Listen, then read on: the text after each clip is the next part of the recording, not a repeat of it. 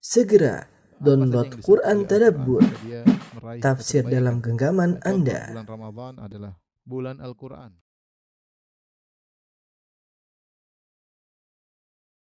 Bismillahirrahmanirrahim. Assalamualaikum warahmatullahi wabarakatuh. Alhamdulillahi ala ihsani wa syukru lahu ala taufiqihi wa amtinani wa asyhadu an la ilaha illallah wahdahu la syarika lahu ta'ziman li sya'ni wa asyhadu anna Muhammadan abduhu wa rasuluhu da'ila ridwani Allahumma salli alaihi wa ala alihi wa ashabihi wa ikhwani. Ikhwan akhwat, eh, Bapak dan Ibu-ibu di Jami Al Azhar yang dirahmati oleh Allah Subhanahu wa taala. Demikian juga para pemirsa yang dirahmati oleh Allah Subhanahu wa taala. Pada kesempatan bahagia ini kita akan bahas tentang eh, para penghuni surga. Yang saya maksudkan eh, kali ini adalah para penghuni surga yang khusus Allah sebutkan dalam surat Ali Imran ya ayat 132 sampai ayat 136 ya. Eh, orang-orang spesial yang Allah uh, puji mereka dan Allah sebutkan secara khusus Allah sifati mereka dengan al-muttaqin orang yang bertakwa Allah sifati mereka dengan al-muhsinin orang-orang yang berbuat ihsan ya. Uh, dalam ayat yang lain Allah sifati mereka dengan orang-orang yang beriman. Ya kita akan bahas ayat-ayat ini. Uh, semoga kita ya dengan penuh keterbatasan ini bisa termasuk dari mereka yaitu orang-orang yang dipuji oleh Allah Subhanahu wa taala dengan uh, pujian-pujian yang begitu banyak ya. Disebut sebagai bertakwa disebut sebagai beriman disebut juga sebagai muhsin. Tapi kita uh, masuk pada ayat yang pertama ayat 132 ya. Kata Allah Subhanahu wa taala wasari'u ila maghfiratin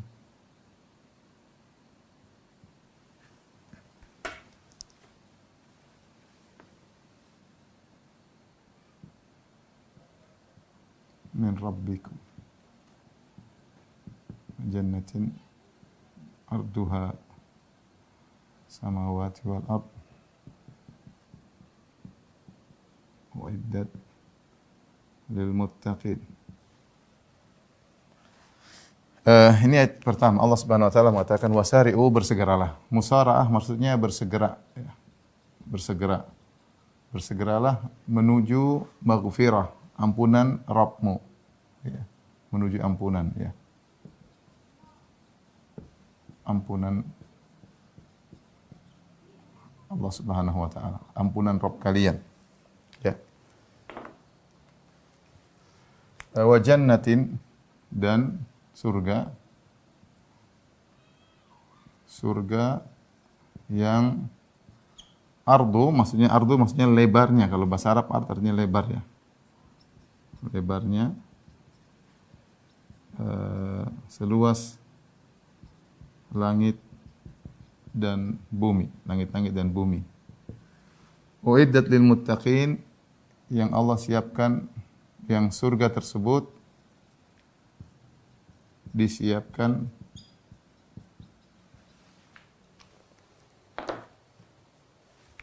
untuk orang-orang yang bertakwa, untuk orang-orang yang bertakwa. Itu para penghuni surga. Nanti akan kita sebut sifat-sifatnya apa. Uh, ini uh, perhatikan sini Allah Subhanahu wa taala menyuruh untuk bersegera. Dan kita tahu dalam Al-Qur'an kalau sudah berbicara tentang amal soleh, Allah selalu berbicara dengan uh, segera ya, seperti wasari'u, kemudian kata Allah Subhanahu wa taala wastabiqul khairat, berlomba-lombalah. Demikian juga dalam ayat yang lain sabiqu ya. Uh, kemudian uh, falyatanafasil mutanafisun ya. Bersainglah. Jadi untuk amal soleh ada beberapa kata yang digunakan ya untuk amal soleh. Ada beberapa kata misalnya dalam ayat ini sari'u. Sari'u artinya eh, cepatlah ya. Cepatlah. Kemudian ada juga kata sabiku. Sama ini eh, apa namanya? ke depan lah ya, lomba berlombalah ya. Ada juga yang mirip fastabiqu ya. Fastabiqu. Kemudian juga ada eh, apa namanya? Wa fi dzalika falyatanafas. Fal yata nafasil mutanafisun. Falyatanafasul maksudnya artinya adalah bersainglah ya. Eh, bersainglah. Ini semua lafal-lafal yang menunjukkan kita harus bersegera untuk amal soleh. Kita segera, jangan tunda-tunda. Jangan tunda-tunda amal amal soleh. Mubadarah dalam hadis juga ada badiru dalam kalau dalam hadis badiru bersegeralah ya cepatlah sebelum datang masa tua sebelum datang halangan-halangan maka bersegeralah menuju apa menuju ampunan Allah Subhanahu wa taala. Itu hal-hal yang bisa mendatangkan ampunan Allah Subhanahu wa taala. Ini dalil bahwasanya uh, uh, bertaubat uh, adalah kewajiban yang disegerakan. Kalau dalam bahasa istilah fikih itu alal faur disegerakan. Sehingga jika seorang menunda taubat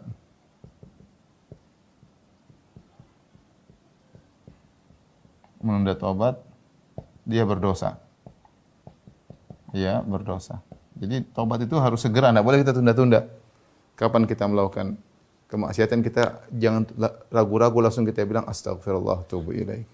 Contoh sederhana kita lagi mungkin yang sering kita lakukan kita lagi nonton YouTube tahu-tahu ada iklan cewek misalnya yang uh, haram untuk kita lihat dan itu terlalu banyak di seliweran di YouTube atau di Facebook, maka segera kita bilang astagfirullah. Jangan tunda-tunda. Bilang astagfirullah ya. Ya, jangan sampai saking karena kebiasaan sehingga kita lupa untuk minta ampun kepada Allah Subhanahu wa taala. Kemudian wa jannatin arduha samawati wal ard. Bersegeralah menuju surga Allah yang lebarnya seluas langit dan bumi. Jadi uh, para ulama berbicara tentang apa maksud arduha ya. Arduha dalam ayat yang lain ada yang mirip kata Allah Subhanahu wa taala dalam surat Al-Hadid uh, dalam surat Al-Hadid kata Allah sabiqu ila maghfiratin ila maghfiratin min rabbikum wa jannatin arduha ka ardi sama'i wal ardi. Uiddat lilladzina amanu billahi wa rasulih. Dalam ayat yang lain kata Allah dalam surat hal yang mirip dengan ayat ini, sabiqu ila maghfiratin bersegeralah menuju ampunan Allah. Dari Rabb kalian wa jannah bersegeralah menuju surga arduha yang lebarnya ka ardi ya. Jadi ada ka, ada lafal ka. Maksudnya yang lebarnya seperti ya. Jadi ini arduha samawati wal ardu lebarnya langit dan bumi ternyata dalam ayat disebut maksudnya seperti, mirip. Ya. Uh, arduha secara bahasa Arab artinya lebarnya ya. Lebar surga tersebut ka ardi seperti uh, langit dan bumi ya.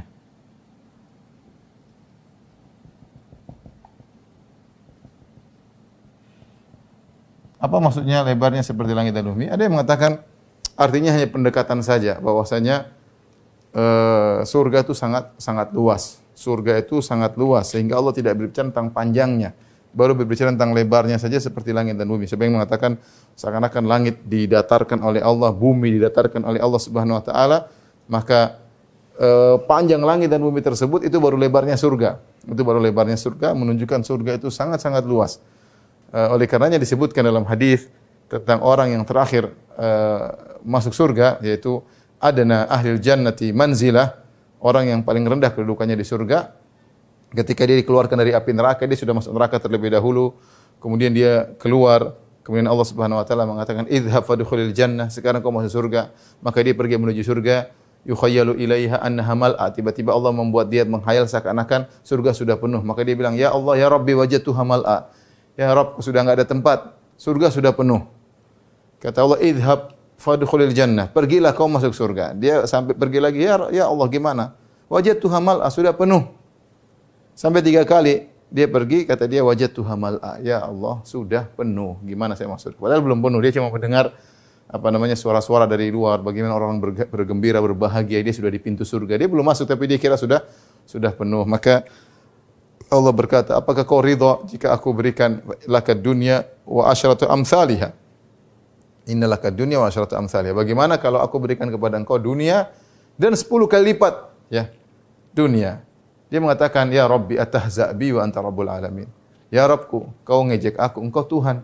Aku ini mau dapat surga seperti sepuluh kali dunia. Aku berhak dapat surga sepuluh kali dunia. Ya. Maka Allah mengatakan, aku tidak aku tidak bercanda, aku tidak mengejek ya. Wa ini alama asya'u qadir. Aku mampu melakukan apa yang aku kehendaki ya. Maka ini menunjukkan bahwasanya penghuni surga yang paling rendah ya, eh, penghuni surga yang paling rendah, dia mendapatkan surga 10 kali lipat dunia ini. 10 kali lipat. Itu dunia sudah sangat luas. Dunia sangat luas. Itu baru satu penghuni surga. Dan dia adalah penghuni surga yang paling rendah, yang keluar dari neraka paling terakhir.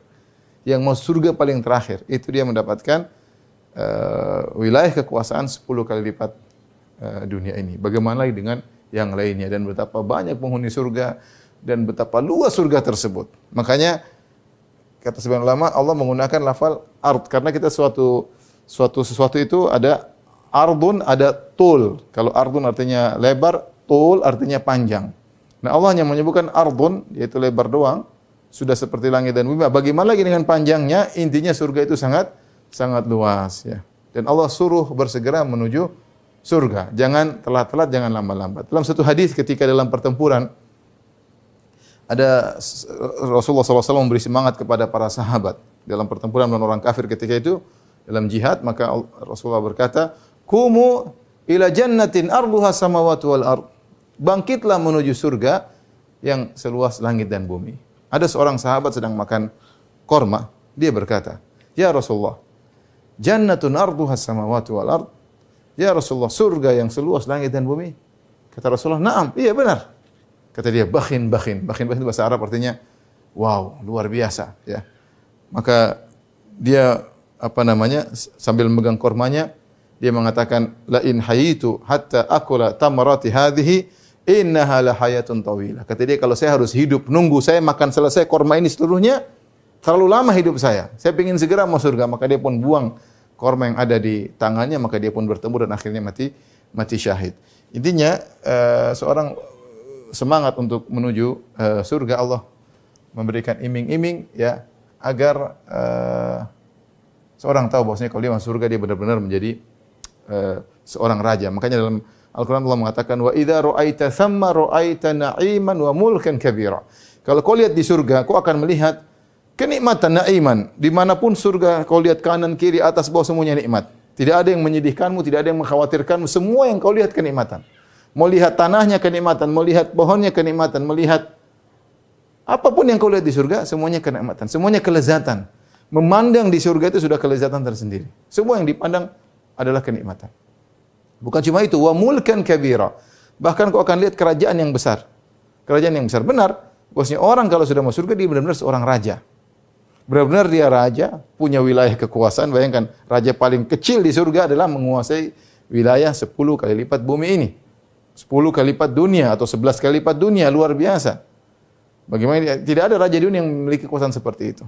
Belum dengan berbagai macam kenikmatan, dengan plan-plan yang bertebaran, dengan uh, berbagai macam kenikmatan. Sampai-sampai kalau malaikat ingin ketemu dengan manusia maka minta izin ketemu dengan uh, sang raja tersebut. Maka dia benar-benar seorang raja kata Allah wa idza ra'aita thamma ra'aita na'iman wa mulkan kabira. Kalau kau lihat di surga kau akan lihat kenikmatan dan kau akan lihat kerajaan yang besar ya. Ah, ini kemudian kata Allah uiddat lil muttaqin yang surga tersebut siapkan untuk orang-orang yang bertakwa. Inilah pembahasan kita tentang penghuni surga siapa orang tersebut ya tanda tanya siapa orang tersebut yang disediakan surga yang begitu mewah yang begitu indah untuk mereka ya Allah sifati mereka dengan bertakwa. Dalam ayat yang lain Allah sifati dengan uiddat lil ladzina amanu billahi wa rasuli. Allah sifati dengan iman.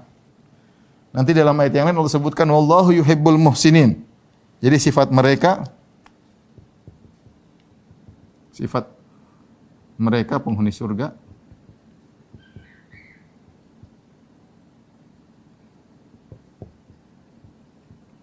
ada tiga ya tadi eh, Allah sebutkan al-muttaqin al-muttaqin ya. Lil muttaqin orang bertakwa.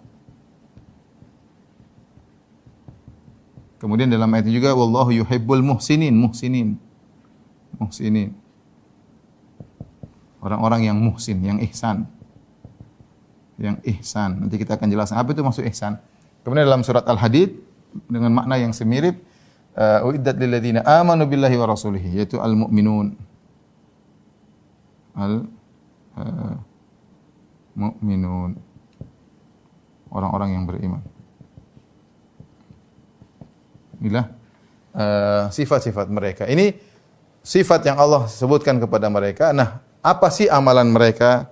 Timbul pertanyaan apa amalan mereka? Sebelum kita masuk pada apa amalan mereka apa sih? Amalan mereka ini apa aja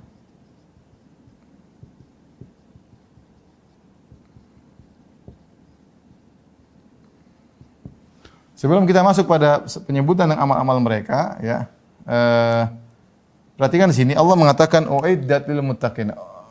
Surga yang yang disiapkan uiddat, ya. Ini menunjukkan surga sudah ada.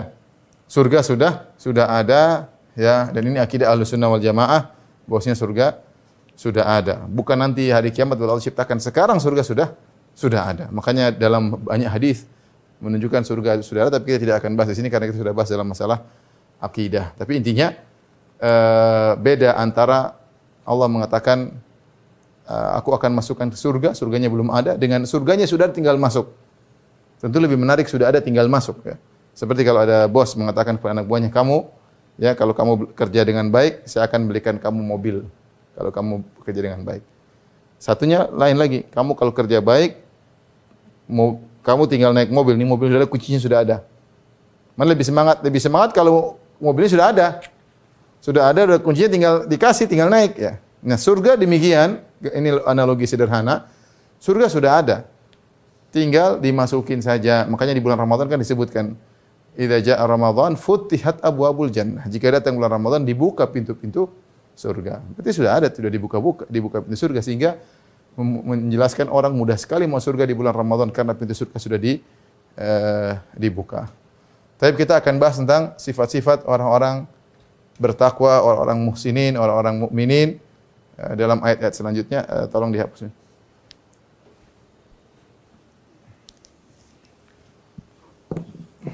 Kita bacakan sebelum kita tuliskan Sifat-sifat orang-orang penghuni surga tersebut kata Allah alladzina yunfiquna fis sarra'i wad dharra'i wal kadhimina al ghaidha wal 'afina 'anil nas wallahu yuhibbul muhsinin. Ayat 130 eh 134 ya. Berarti tadi yang pertama tadi ayat 133 ya. 133. Eh kata Allah Subhanahu wa taala alladzina yunfiquna fis sarra'i wad yaitu orang-orang yang eh yang menafkahkan harta mereka ya dalam kondisi lapang maupun dalam kondisi sempit. Wal kadhiminal ghaith orang-orang yang meredam amarah ya. Uh, wallahu yuhibbul muhsinin. Wal afina 'anil nas orang yang maafkan manusia. Wallahu yuhibbul muhsinin orang-orang yang berbuat ihsan. Kemudian kata Allah yang berikutnya ayat 135 walladzina idza fa'alu fahishatan aw dhalamu anfusahum dan orang-orang yang jika melakukan fahisyah, perbuatan keji, atau zalamu anfusahum atau berbuat zalim kepada diri mereka, zakarullah mereka ingat kepada Allah, fastaghfaru li. Mereka pun mohon ampun kepada Allah atas dosa-dosa mereka. Wa may yaghfiru dzunuba illa Allah dan tidak ada uh, dan siapakah yang mengampuni dosa selain Allah? Walam yusirru ala ma fa'alu wa hum ya'lamun dan uh, mereka tidak menerus tidak terus-menerus melakukan perbuatan dosa tersebut sedang mereka mengetahui. Baik, ciri-ciri penghuni surga.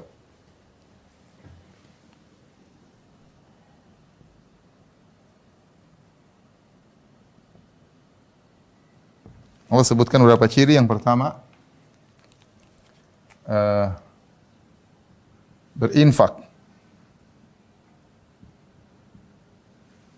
Allah Subhanahu wa taala berfirman, "Alladzina yunfiquna fis sarra'i wad dharra." Alladzina yunfiquna fis sarra' yang pertama. Yang berinfak. Yang kedua adalah uh, meredam amarah. Kata Allah Subhanahu wa taala, "Wal kadhiminal ghaiz."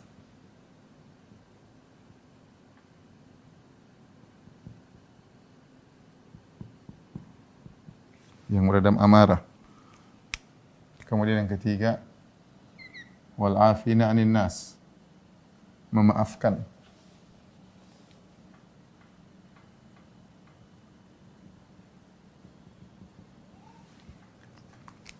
Allah Subhanahu wa taala wal afina 'anil nas. Wallahu yuhibbul muhsinin. Kemudian yang keempat,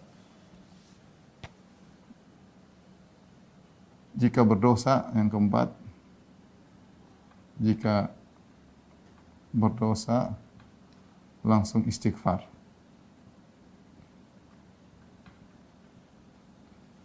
Ya. Walladzina idza fa'alu fahishatan aw dhalamu anfusahum dzakarallah. Ya.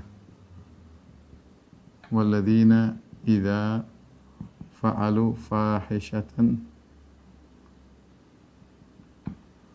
aw dhalamu anfusahum zakarullah Tapi kita akan bahas ciri satu persatu. Perhatikan sini.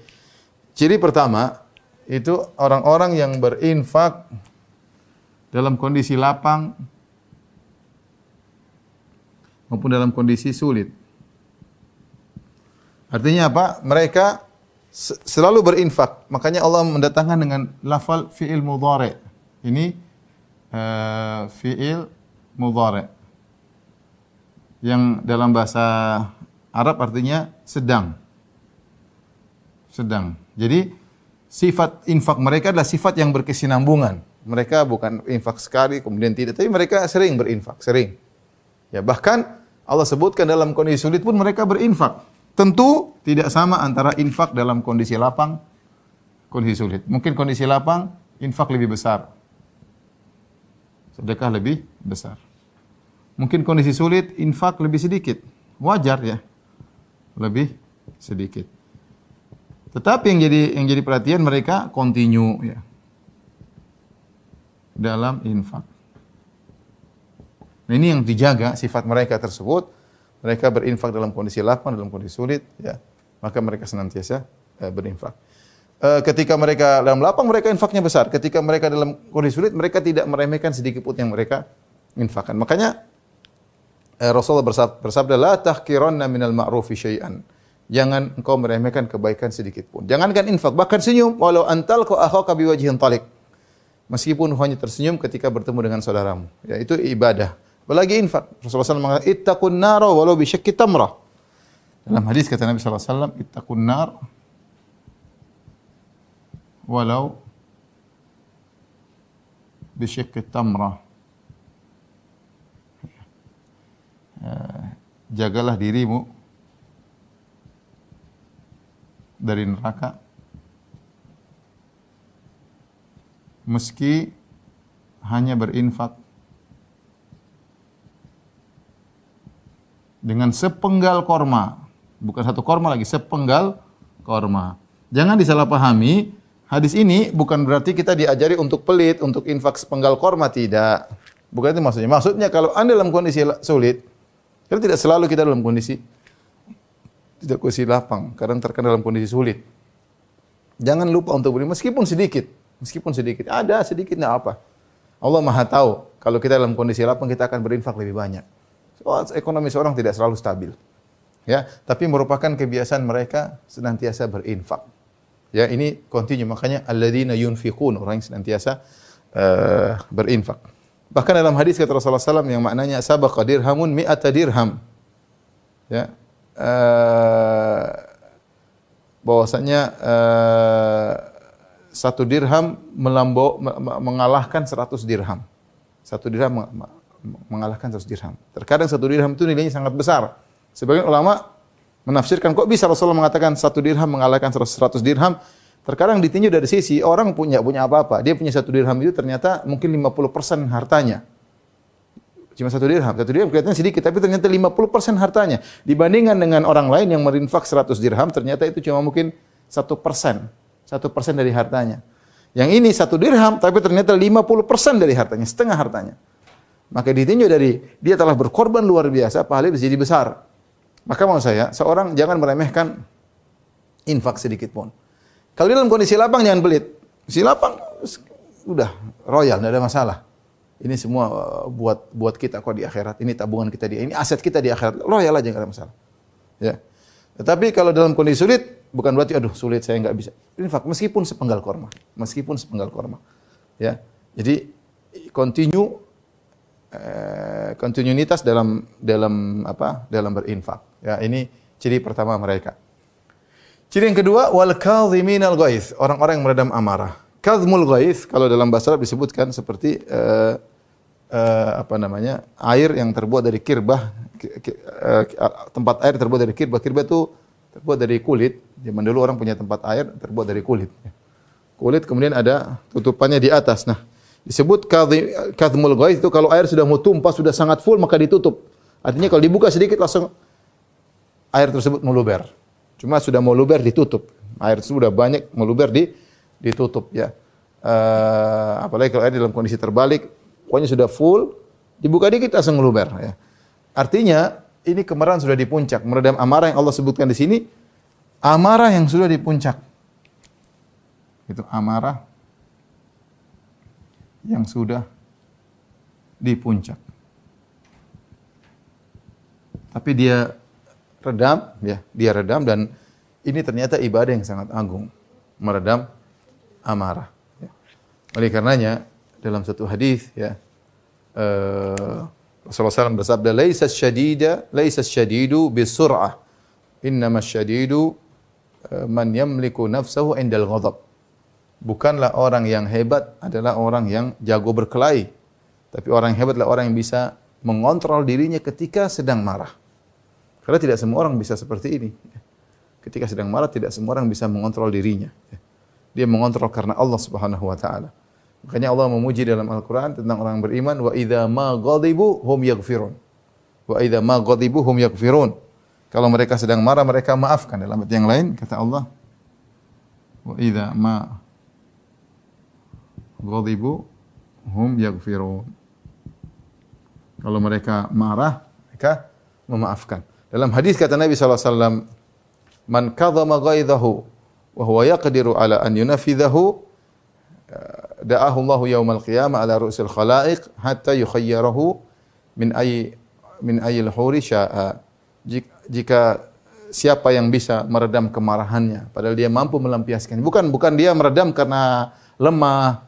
Dia mampu melampiaskannya, dia mampu. Tapi dia redam. Apa balasannya?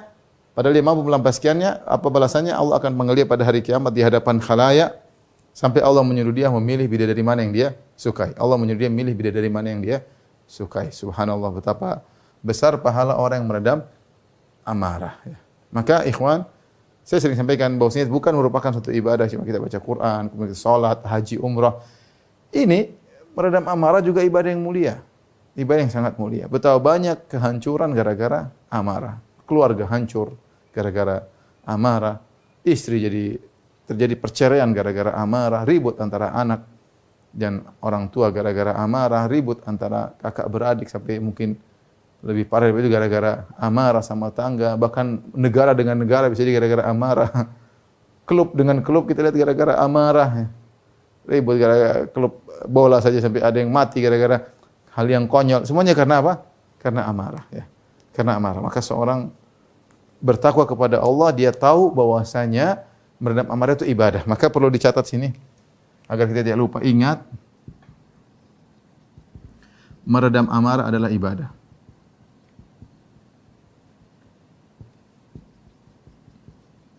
Ibadah yang agung. Ya ini harus di benar-benar dicatat. Berdendam amarah itu ibadah yang agung bahkan ciri penghuni surga. Ya. Bahkan ciri penghuni surga.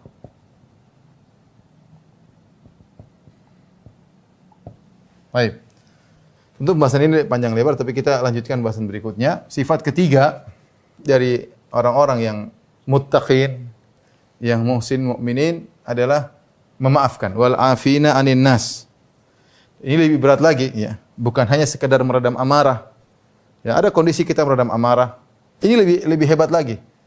Ya. Ini meredam amarah plus memaafkan.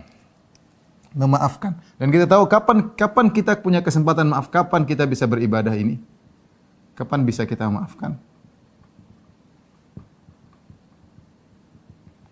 Orang lain? Jawabannya ketika kita sedang dizolimi. Ketika kita sedang dizolimi. Nah ini yang paling berat. Namanya orang kalau dizolimi, pinginnya balas. Ya pingin, pinginnya balas. Tetapi ternyata Allah mengajarkan kita untuk membalas kezaliman orang dengan memaafkan. Maafkan. Ya. Allah berfirman, "La jazaa'u sayyi'atin sayyi'atun mithluha. Faman 'afa wa aslaha fajru 'ala Allah. Innahu la yuhibbudz zalimin." Kata Allah, balasan keburukan dengan keburukan semisalnya. Artinya uh, apa namanya? Uh, ada tiga kemungkinan manusia, saya perhatikan ya. Tiga sifat manusia. Tiga kemungkinan sikap terhadap orang yang zalim. Terhadap orang yang menzalimi kita. Tiga sifat, tiga kemungkinan tersebut Allah sebutkan wa jazaa'u sayyi'atin sayyi'atin sayyi'atun mislahu misluha. Wa jazaa'u sayyi'atin sayyi'atun mithluha. Balasan keburukan ke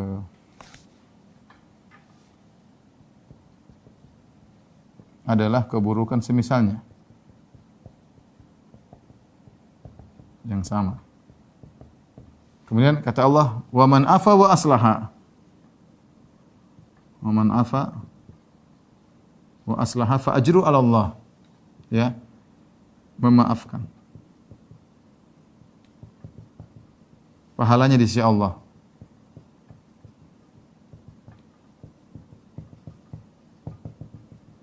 Yang ketiga, innahu la yuhibbudz zalimin.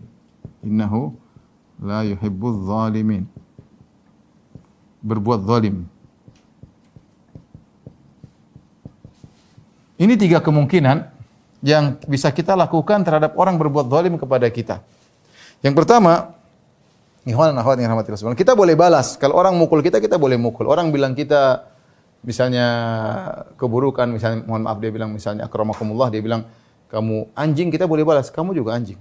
Boleh, kita nggak berdosa. Pilihan pertama. Wa jazaa'u sayyi'atin sayyi'atun mithluha, ya. Boleh kita balas sesuai dengan kezaliman yang dilakukan. Yang kedua, kita memaafkan. Ya. Faman af wa man afa wa aslaha. Barang siapa bermaafkan dan berbuat berbuat berbuat baik ya. Damai dan yang lainnya, dia maafkan, maka ini pahalanya besar. Yang ketiga, innahu ya la yuhibbu zalim. Allah tidak menyukai orang yang zalim, dia berbuat zalim yaitu membalas dengan lebih. Membalas dengan lebih. Ini tiga kemungkinan yang bisa dilakukan oleh seseorang. Tentu yang dianjurkan adalah yang ini, ya. Barang siapa maafkan, pahalanya di sisi Allah. Pahalanya sangat sangat besar. Saya sering sampaikan. Kalau orang berbuat zalim kepada kita, ya, kita kita pengen balas tapi nggak bisa. Bisa jadi orang berbuat zalim tersebut kuat sementara kita lemah. Apa yang kita lakukan? Orang mungkin menjatuhkan di harga diri kita, menggibah kita, merendahkan kita. Kita balas percuma sih. Kita balas nanti semakin parah. Maka ada sebagian orang bertanya sama saya, Ustadz, saya nggak mau maafkan dia, saya nggak bisa maafkan dia, berat bagi saya memaafkan. Saya ingin untuk dia di akhirat. Boleh atau tidak? Jawabannya boleh. Anda boleh untuk dia di akhirat. Anda balas di dunia saja boleh, apalagi untuk di akhirat boleh. Ya, saya tidak maafkan. Karena kita tahu orang yang berbuat zalim kepada kita, dia akan menyetor pahala dia kepada kita. Dia akan menyetor pahala dia kepada kita, atau kita akan menyetor dosa kita kepada dia. Kalau ternyata dia nggak punya pahala, kita store dosa kita kepada dia. Ini menguntungkan. Intinya orang terzolimi akan beruntung pada hari kiamat. Dia akan beruntung. Dia tahu bahwasanya dia terzolimi ternyata menguntungkan dia pada hari akhirat. Karena dengan kondisi dia dizolimi, dosa dia akan berkurang. Entah dosanya akan dia offer kepada orang tersebut atau pahala orang tersebut offer kepada dia. Cuma dua kemungkinan. Dia tidak memaafkan. Saya akan tuntut dia di akhir akhirat. Ini pilihan. Boleh seorang menuntut orang di akhirat boleh. Tempat mengadu Allah Subhanahu wa taala. Dunia kita mengadu tidak ada yang mendengar. Kita siapa? Dia siapa yang zalimi kita? Dia orang kuat, orang hebat, ya sudahlah. Mengadu ke mengadu kepada Rabbul Alamin. Nanti akan sidang hari kiamat kelak. Ini pilihan pertama boleh. Pilihan kedua kita maafkan. Sudah, kita maafkan sudah. Saya maafkan orang banyak jahil, nggak ngerti. Dengan saya maafkan saya akan dapat pahala yang besar. Mana yang lebih utama? Saya maafkan atau saya nuntut di hari kiamat kelak? Kalau kita disuruh milih secara pahala, ya, yang lebih pahala lebih besar adalah kita maafkan. Benar kalau kita nuntut di hari kiamat kita dapat pahala juga. Tapi jika dibandingkan dengan kalau kita memaafkan, fa ajruhu Allah kata Allah pahalanya di sisi Allah. Pahala lebih besar daripada kita nuntut dia pada hari kiamat kelak. Jadi lebih baik kita memaafkan. Dengan kita memaafkan, pahala lebih besar pertama, kedua kita lebih tenang dalam kehidupan. Ini sudah dia mau ngomel-ngomel, ya sudahlah saya maafkan. Dia nggak ngerti orang bodoh, sudahlah. Hidup kita lebih tenteram, kita bisa enjoy di rumah. Tapi kalau kita dendam, tidak bisa kita lampiaskan. Saya akan tutup pada hari akhir. Hidup susah. Oh, akhirnya banyak pikiran, mungkin kolesterol naik, mungkin gula naik, banyak, mungkin banyak hal. Baik kalau kita maafkan, mudah. Kita maafkan lebih baik. Jadi meskipun kita boleh nuntut di akhirat, tapi lebih utama kita maafkan dan pahalanya lebih besar dan kita lebih tentram dalam kehidupan ini. Jadi uh, inilah maafkan menurut saya katakan ini perkara yang sangat sulit. Dan kalau kita maafkan orang di antaranya minimal Allah akan mengampuni dosa-dosa kita. Ya. Makanya kata Allah ala falyasfahu uh, fas, apa namanya? Uh, falyafu walyasfahu. Ala tuhibbuna ayyaghfirallahu lakum? Maafkanlah dan berlapang dadalah. Apa kau tidak ingin Allah ampuni kalian? Dalil bahwasanya kalau kita maafkan orang, kita akan dimaafkan. Hiduplah kita dengan berbuat baik kepada orang lain dengan memaafkan. Orang ngomong ini kita maafkan, orang ini berbuat salah kita maafkan. Terutama, terutama ikhwan dan akhwat terutama orang yang dekat dengan kita. Istri kita, suami kita, anak-anak kita. Mereka punya kesalahan. Sebagaimana kita punya kesalahan, mereka juga punya kesalahan. Maka mudahlah kita maafkan. Aneh kita dengan orang bertengkar, dia dengan ayahnya bertengkar dengan ibunya bertengkar, ribut dengan kakaknya dengan adiknya, subhanallah. Dia kadang sama temannya bisa maafkan, sama kakak adiknya tidak bisa dia maafkan. Ya, orang yang paling utama kita maafkan orang terdekat kita. Ya, maafkan, bukan maafkan berarti kita biarkan, tidak kita maafkan, kita kasih bimbingan. Kasih bimbingan, penjelasan, tapi kita maafkan. Lapangan dada, hidup dunia seperti ini. Dunia itu ada isinya problem, isinya permasalahan, isinya ujian. Ya, tidak ada kehidupan tanpa ujian. Ujian orang mencela orang menginilah. Ya, sudah itulah itu sudah adalah eh, problematika hidup dan itu adalah konsekuensi dari kehidupan. Kelaziman dari kehidupan pasti ada seperti itunya. Udah kita pasang diri kita sebagai orang mudah maafkan. Kalau enggak kita akan sengsara. Sengsara kita maafkan pahala besar. Fa'ajruhu 'ala Allah. Ya, namun ini perkara yang tidak mudah, perkara yang berat. Nah, orang-orang yang tiga ini Allah spesialkan Allah mengatakan setelah itu setelah menyebutkan tiga ciri ini Allah mengatakan wallahu yuhibbul muhsinin. Kata Allah, wallahu yuhibbul muhsinin.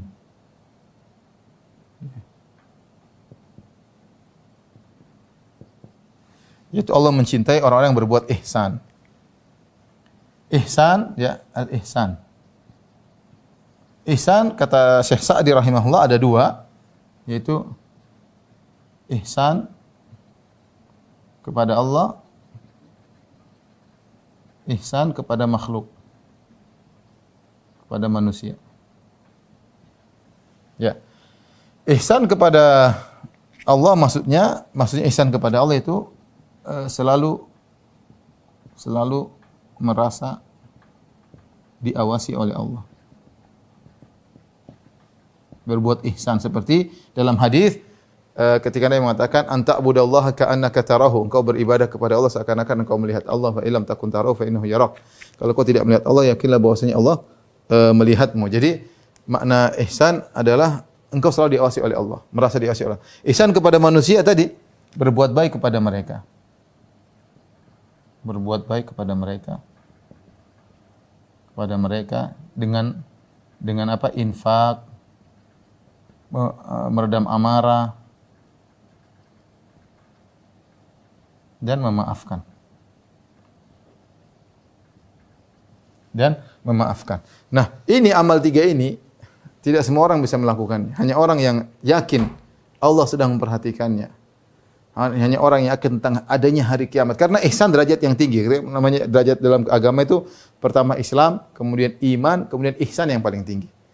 Orang yang bisa melakukan ini hanyalah orang yang ihsan. Yang yakin bahwasanya Allah Maha melihat, dia yakin ada hari pembalasan sehingga infak bagi dia mudah. Meredam amarah mudah bagi dia, memaafkan mudah bagi dia. Inilah benar-benar orang-orang hebat para ciri penghuni surga. Taib. Setelah Allah menyebutkan tiga sifat ini, Allah tambahkan sifat keempat. Yang sebagian ulama seperti Al-Qurtubi menyebut ini sifat tersendiri di bawah daripada mereka, tapi dia merupakan salah satu ciri uh, penghuni surga. Yaitu yang berdosa. Ternyata orang berdosa bisa juga merupakan ciri penghuni surga. Walladzina idza fa'alu fahisyah, orang-orang melakukan fahisyah, perbuatan keji.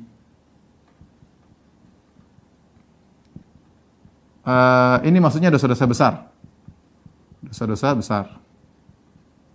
Di antaranya zina. Sebagian ulama, sebagian ahli tafsir menafsirkan dengan di antaranya zina, ya, fahisyah, perbuatan keji. Au anfusahum atau mendolimi diri mereka sendiri. Ini dosa-dosa kecil. Artinya kalau mereka terjerumus dalam dosa besar, zina dan yang lainnya, atau melakukan dosa kecil, zakarullah mereka ingat Allah. Ingat Allah. Ya.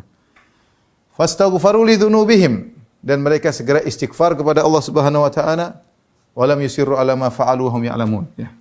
Kata Allah setelah itu uh,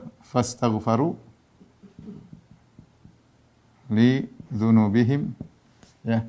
Wa may yaghfiru dzunuba illa Allah walam yusirru ala ma fa'alu wa hum ya'lamun.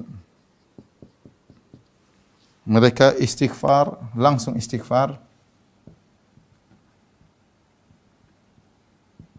Ini ciri-ciri mereka berkaitan dengan orang melakukan dosa, walam yusirru, tidak terus-terusan. Bermaksiat, berdosa atas apa yang mereka lakukan wahum ya'lamun sementara mereka mengetahui. Mereka mengetahui. Ternyata ikhwan dan akhwat yang Allah Subhanahu wa taala, bukan syarat orang masuk surga tidak boleh berdosa, ya. Bukan syarat orang masuk surga tidak boleh berdosa. Mungkin berdosa. Ya. Asal dia bertobat kembali kepada Allah, dia akan bisa menjadi penghuni uh, surga. Makanya Allah sebutkan di antara ciri-ciri penghuni surga jika berdosa langsung beristighfar. Bahkan bisa jadi terjerumus dalam dosa besar. Bisa jadi penghuni surga pernah terjerumus dalam fahisyah, dalam dosa besar. Bisa jadi. Oleh karena Allah sebutkan di dalam surat Al-Furqan kata Allah Subhanahu wa taala, "Walladzina la yad'u ma'allahi ilahan akhar wa la yaqtulun nafsa allati harrama Allah illa bil haqq wa la yaznun wa may yaf'al dzalika yalqa athama yudha'af lahu al-'adzabu yawm al-qiyamati wa yakhlud fihi muhana illa man taba wa amana wa 'amila 'amalan salihan fa ulaika yubaddilu Allahu sayyi'atihim hasanat wa kana Allahu ghafurar rahima." Kata Allah Subhanahu wa taala, ciri-ciri penghuni surga ibadur rahman yaitu orang tidak pernah berbuat syirik kepada Allah orang-orang yang tidak pernah membunuh orang lain, orang-orang yang tidak pernah berzina. Tiga dosa besar, syirik, membunuh orang, zina. Kata Allah, "May yaf'al dzalika yalqa athama." Siapa yang melakukannya, dia akan masuk neraka. Yudha'af lahul adzabu yaumil qiyamah, akan dilipat gandakan hukumannya, azabnya pada hari kiamat kelak, ya. Wa yakhlud fihi muhana dan kekal terhina dalam neraka jahanam. Tapi setelah itu kata Allah, illa man kecuali yang bertobat. Wa amana wa amila amalan salihan. Bertobat, beriman, beramal saleh. Berarti orang yang pernah melakukan ini kalau dia bertobat dia masih bisa masuk surga. Makanya bukan syarat masuk surga tidak boleh melakukan dosa. Itu bukan syarat. Kalau syaratnya gitu nggak ada kita nggak ada yang bisa masuk surga. Dan juga bukan syarat masuk surga tidak pernah melakukan dosa besar. Bukan syarat juga. Bisa jadi orang terjumus dalam dosa besar, dia bisa masuk surga dengan syarat dia bertobat, segera bertobat. Ini Allah sebutkan, wa alladzina idza fa'alu fahisha jika melakukan perbuatan keji, Dosa besar di antaranya zina dan yang lainnya. Au dzalamu anfusahum atau melakukan dosa-dosa kecil. Ini sebagian tafsiran ya. Ada yang mengatakan au maknanya dan waladina idza fa'alu fahishatan au maksudnya wa dzalamu anfusahum karena orang berbuat dosa telah mendolimi dirinya. Setiap orang berbuat dosa disebut dia telah mendolimi dirinya. Kenapa dikatakan dia mendolimi dirinya? Karena dengan dosa-dosa tersebut dia telah berbuat zalim kepada dirinya yang harusnya dia merasakan kebahagiaan di dunia, dia membuat dirinya merasakan kesengsaraan di dunia. Orang berbuat zalim, berbuat dosa pasti sengsara. Kelihatannya, nampaknya dia senang, Tapi dia sengsara hatinya. Belum lagi dia menyengsarakan dirinya di akhirat. Merugikan dirinya alladzina khasiru anfusahum yang merugikan diri mereka di akhirat. Dia menyiksa di, menzalimi dirinya dengan meng, meng, me, me, melepaskan kebahagiaan di dunia karena orang bermaksiat pasti sengsara. Meskipun dia kelihatannya senang-senang berzina, minum khamar, happy-happy tapi hatinya sengsara. Pasti sengsara. Ya. Kalau mau tenang, ala bi dzikrillah tatmainnul qulub. Maka berzikir kepada Allah ya. Jadi dia menzalimi dirinya. Belum lagi dia menzalimi dirinya kalau dia akhirat. Dengan dia bersenang-senang di dunia yang sebentar tersebut, akhirnya dia menghalangi dirinya dari kenikmatan abadi di akhirat. Dia menghalangi dirinya daripada kenikmatan yang sempurna di akhirat. Makanya orang berbuat dosa disebut orang zalim. Zalim pada dirinya sendiri. Dia zalim pada dirinya sendiri. Makanya au di sini sebenarnya mengatakan mengatakan maknanya wa dan. Tapi ada yang menafsirkan fahisha dosa besar, uh, zalam anfusam dosa kecil.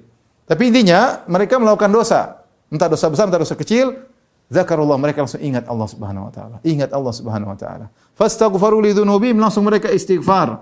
Wa may yaghfiru dzunuba illa Allah. Siapa yang bisa memberi ampunan kecuali Allah? Walam yusirru ini ciri mereka walam yusirru tidak terus-terusan dalam bermaksiat mereka segera kembali kepada Allah Subhanahu wa taala. Ini ciri penghuni surga. Ya, bukan terus ngeyel di atas maksiat, merasa aman, merasa santai, merasa tentram, merasa aman ya. Saya sudah maksiat 100 kali nggak ada azab kok. Saya sudah maksiat seribu kali saya masih kaya kok. Saya masih uh, macam-macam saya lakukan saya masih nyaman kok ya. Lupa bahwa itu istidraj. Wahum ya'lamun sementara mereka mengetahui. Pendapat di antara maksudnya mereka mengetahui pendapat uh, yang, yang yang yang disebutkan di antara para ulama itu mengetahui bahwa Rabb mereka Maha Pengampun.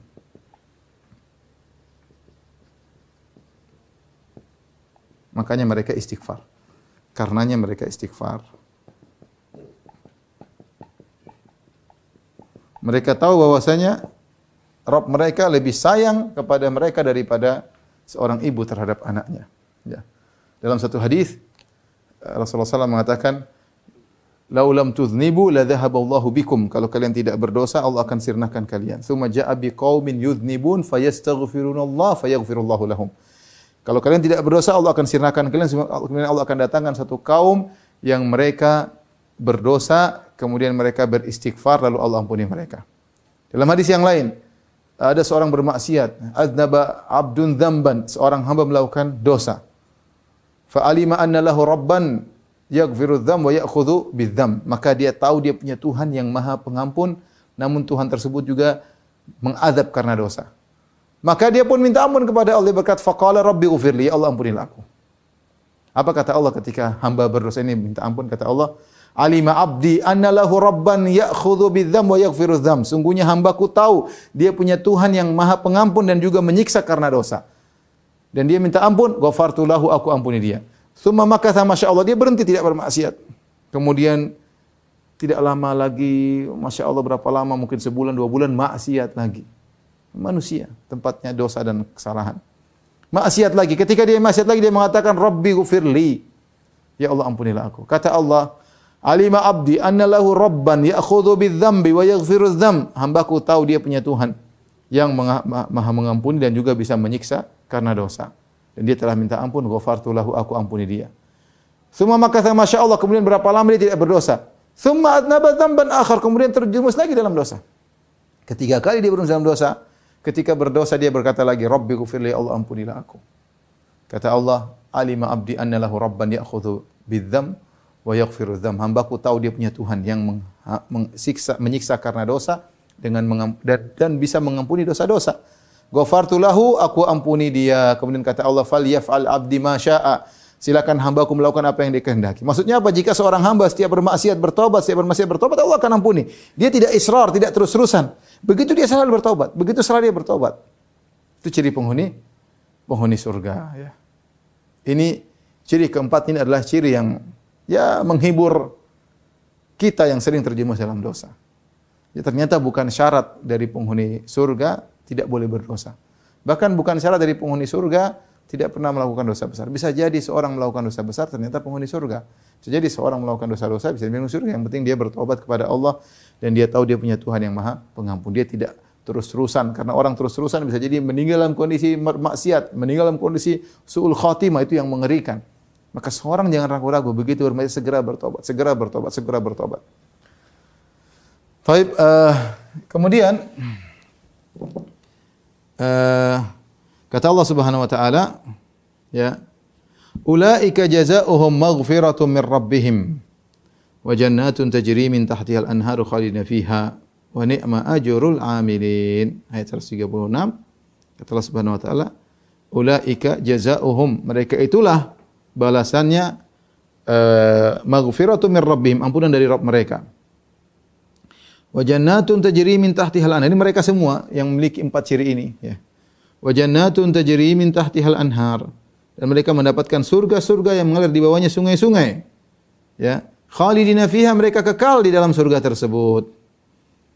Ya, wa ni'ma ajrul amilin kata Allah menutup ayat ini yang kita bahas pada uh, pagi hari ini dan inilah sebaik-baik pahala orang yang beramal. Wa ni'ma ajrul amilin, sebaik-baik ganjaran bagi orang yang beramal. Siapa yang bisa beri ganjaran seperti Allah? Upah dari orang yang beramal soleh sangat luar biasa dari Allah. Di amalan sedikit, waktu sedikit, ya bersabar untuk berinfak, bersabar untuk memaafkan, bersabar untuk meredam amarah. Kalau bermaksiat ber, segera beristighfar, bertobat. Ya, ini tidak lama, cuma kita hidup mungkin 60 tahun ya dari sejak kita balik. Ya, cuma puluhan tahun, tapi balasannya kenikmatan yang abadi, ya abadi tanpa terbatas bukan satu miliar tahun bukan satu triliun tahun tanpa batas abadi dengan kenikmatan yang sempurna dengan kenikmatan yang sempurna maka pekerjaan sedikit ganjaran sangat besar tidak sebanding makanya Allah mengatakan ya eh, di akhir ayat wa ni'ma ajrul amili dan ini sebaik-baik balasan bagi orang yang beramal kenapa ditinjau dari amal yang sebentar dengan ganjaran yang istimewa, sempurna dan abadi selama-lamanya. Allah taala alam bisawab. Subhanakallah bihamdik asyhadu an la ilaha illa anta astaghfiruka wa atubu. Assalamualaikum warahmatullahi wabarakatuh.